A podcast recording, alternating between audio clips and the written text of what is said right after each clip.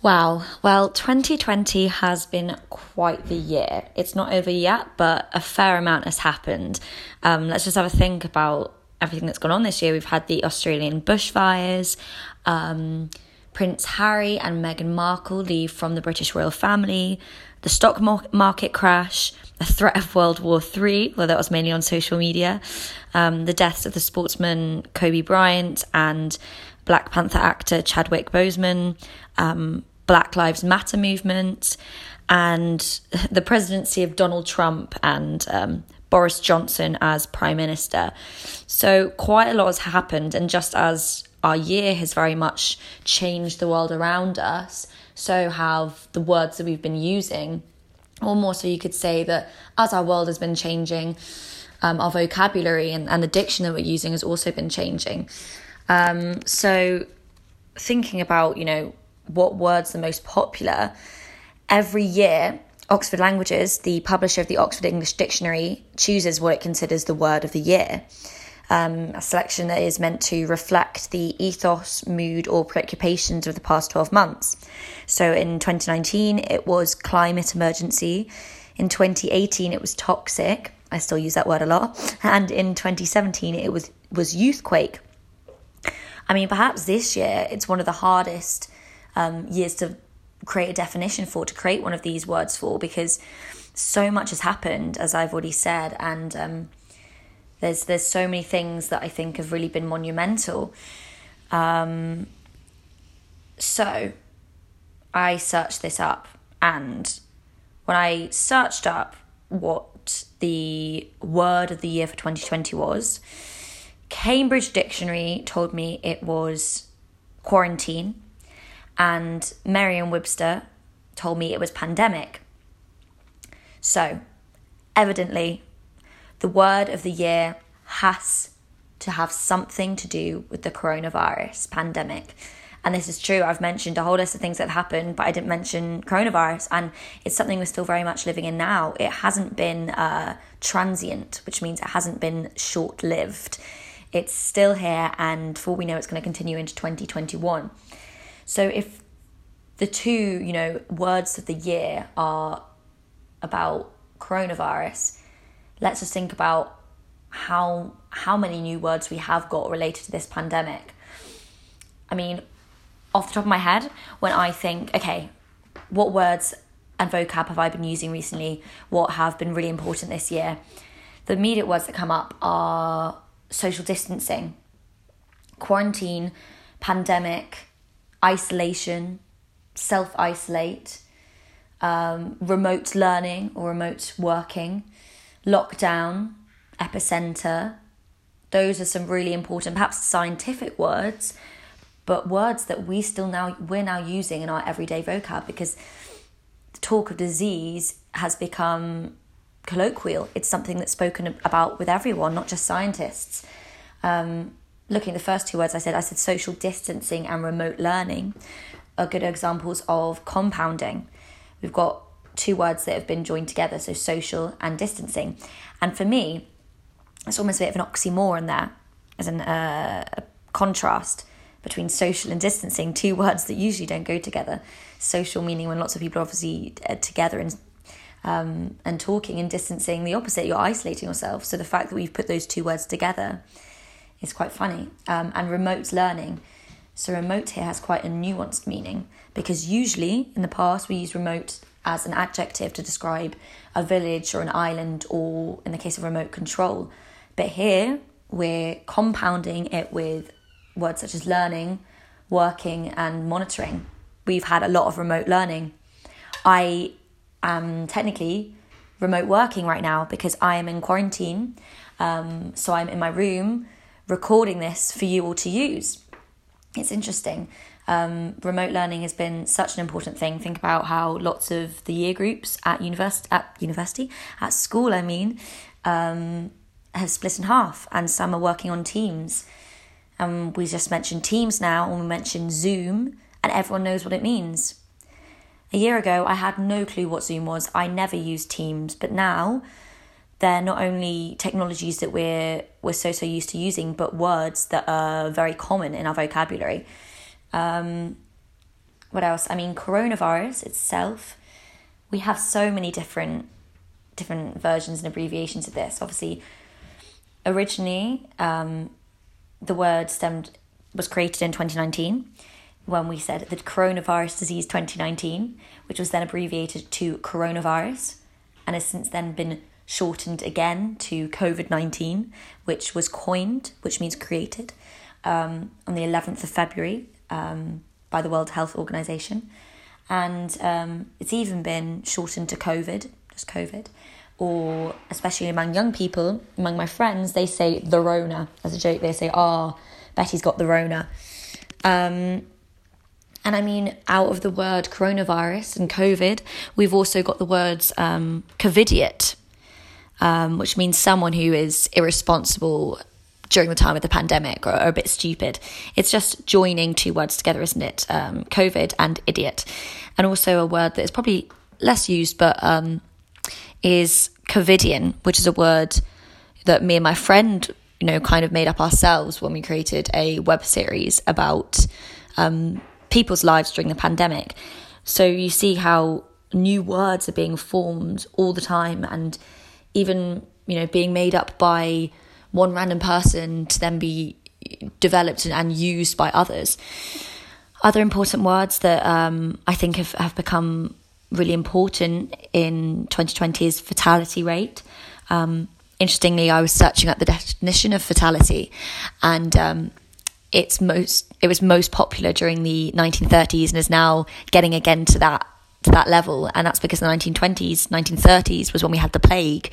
So it's kind of scary that um, the two word the word has peaked during the plague and during coronavirus. It, it shows a kind of comparison um, living in times repeating themselves. Track and trace another one. That's definitely some compounding. You've got three words there connected by hyphens. Um, curve and flatten the curve. Um, that's something that we hear a lot in the news. You know, we've got to flatten the curve, is what Boris Johnson always says. Um, hand sanitizer. Have you sanitized? That is something that I've heard so, so much. And it will, I think that generally, um, in the future, hand sanitizer is just going to be continue continue to be used. I think we'll enter shops and we'll need to put hand sanitizer. Same same with masks um, wave as well. We talked about the first wave of the of the pandemic, and we are now on the second wave. Hopefully, though, fingers crossed, Spain is flattening the curve and um, coming out of the second wave. But you can never you can never tell. Key workers as well. That's something that's become very important. A key worker beforehand, we we didn't really. Obviously, we we appreciated that different jobs um, had different purposes, and um, but all but all jobs were you know, of importance. Whereas during the pandemic, when people's lives are at stake, we've really come to learn that some jobs are so important in keeping society going and allowing society to work. So, you know, um, we have to thank key workers during this time. Um, we've also got the phrase tier phase. I mean tier and phase. So the tier system is what being is being used in the UK at the moment when um, you know the different severity of locations um, determines what restrictions and what privileges or freedoms you have, um, but also phasing as well.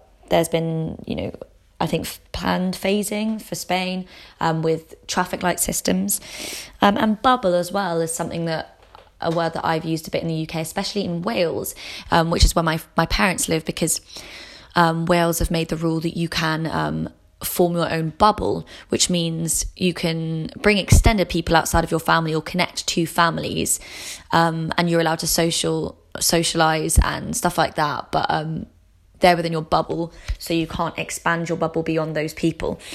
Um, and for example, the Great British Bake Off, which is a program I love, I'm not sure if you know it. In order to do that program, they had to form a bubble, so everyone had to isolate. I'm in quarantine for two weeks, and no one was allowed to leave their hotel, and everything was filmed on site. No one left. They effectively all lived together, so that um, no coronavirus could have been uh, transmitted among them. And also, symptomatic and asymptomatic. So obviously, symptomatic comes from the word symptoms. What symptoms have you got for the pandemic? And something that's been discovered is that young people, um, a lot, a lot of young adults are proving to be asymptomatic. or having very few symptoms. Um, the key one in young people is loss of um, smell and taste. So, as I said, I'm in quarantine right now. I feel perfectly fine, but the scary thing about this pandemic for me is that I have no clue whether I had it or whether I have it because um, it's very possible that I could be asymptomatic.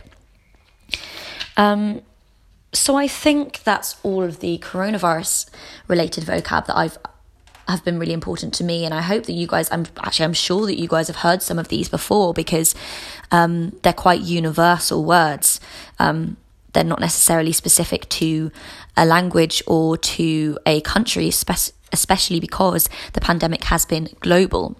It's a pandemic for a reason. It's it's everywhere. Um, and so that's really, in, in my mind, proven how influential um, the pandemic has been on the year. And, and from that, how, um, how much words change and how much they develop with the times. Um, you know, we've used words as our main form of communication for, you know, as long as we can remember, for almost as, as long as we know. We've always just grown up with words, but um, they are not set in stone, which I think is really important and really, really interesting. Um, I'll just finish with some some slang that's not necessarily related to the pandemic, but um, new words um, that have been formed in 2020 that um, are used particularly among young people um, in Britain.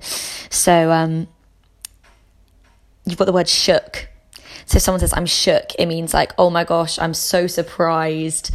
Um, so it is a bit of a combination between the word, um, you know, shake and shocked and surprised, a bit of a um, mix of mix of them, or potentially an error. If you look at the the list of how words are changed that um, Lloyd has written for you, we've also got um, the word lit. If something is lit, it means it's great, it's amazing. Um, if you're hangry, this is a funny word. So it might be difficult for you to hear the difference here. Hangry is not the same as hungry and it's not the same as angry, but it's a combination of the two. So it's when you're angry because you're hungry. But I understand it's quite difficult to hear the difference, so I'll say it once more hangry. Um, I love that word. Then there's also noob. If someone is a noob, it means they're quite new at something. So in video gaming, you particularly use this word, like "oh, I'm I'm a noob at Fortnite." Um, we've also got the word mansplaining. Um, which is basically a, word particularly used by used by women, uh, particularly in feminism, uh, which is when a man tries to explain his point or prove himself to be right, um, or he thinks himself right, um, and it will it will mainly be because he is a man. Um, he feels the need to explain something to a woman in order to assert his kind his dominance or his um, super, superiority. Um, We've also got snowflake. Obviously, snowflake has its own meaning, but um, something that I've heard a lot is saying the generation of the snowflake. Um, and this is something that's been actually been used by the older generation or by the news, the news and the media to describe the younger generation. Um, it means if someone is a snowflake, they are so preoccupied by um, their self and their worries, and they basically think that you know the world is after them. Um, and that they are being massively mistreated. Um, so it's used quite pejoratively, which means negatively. Um, we've also got peak, bare, and sick. What I find funny about these three words is um, that they, they're, how they're used colloquially is, is pretty much the opposite of what they literally mean. So if you say something is peak, you mean it is really, really bad. So it is so peak that I'm in quarantine right now but obviously the word peak means the top of something. So it's a bit strange that we use that. Um, the word bare as well. I often hear people say, I have bare likes, which means I've got a lot of likes. But again, if you describe something as bare, spelt B A R E, not B E A R, which is the animal, um, it means you've got a lot of something. But the original word of bare means um, lacking. And also sick as well. This isn't necessarily from this year, but I think it's another example of um, slang having opposite meaning. Um, if you describe something as sick, if a young person does it, often means they think it's really, really cool. But obviously, sick means uh, ill or bad. And potentially my favourite word of the entire year has been Karen. I'm really, really curious if you guys know what this means and have understood this concept um, and this this kind of slang uh, this idea that's been conceived by young people. If you describe someone as a Karen, it means that they are a complete nag. They com- they are the person who will complain and be very very rude, particularly to customer service. So in a restaurant, they'll be like, "Where is my food? Why haven't you given me this? This is rubbish customer service." And the uh, stereotype of a Karen is that they will always ask for the manager. Hopefully, when I'm back next week, uh, hopefully I'll be back next week, um, we can have a talk about this because I'd love to know if you guys have heard some of these phrases before.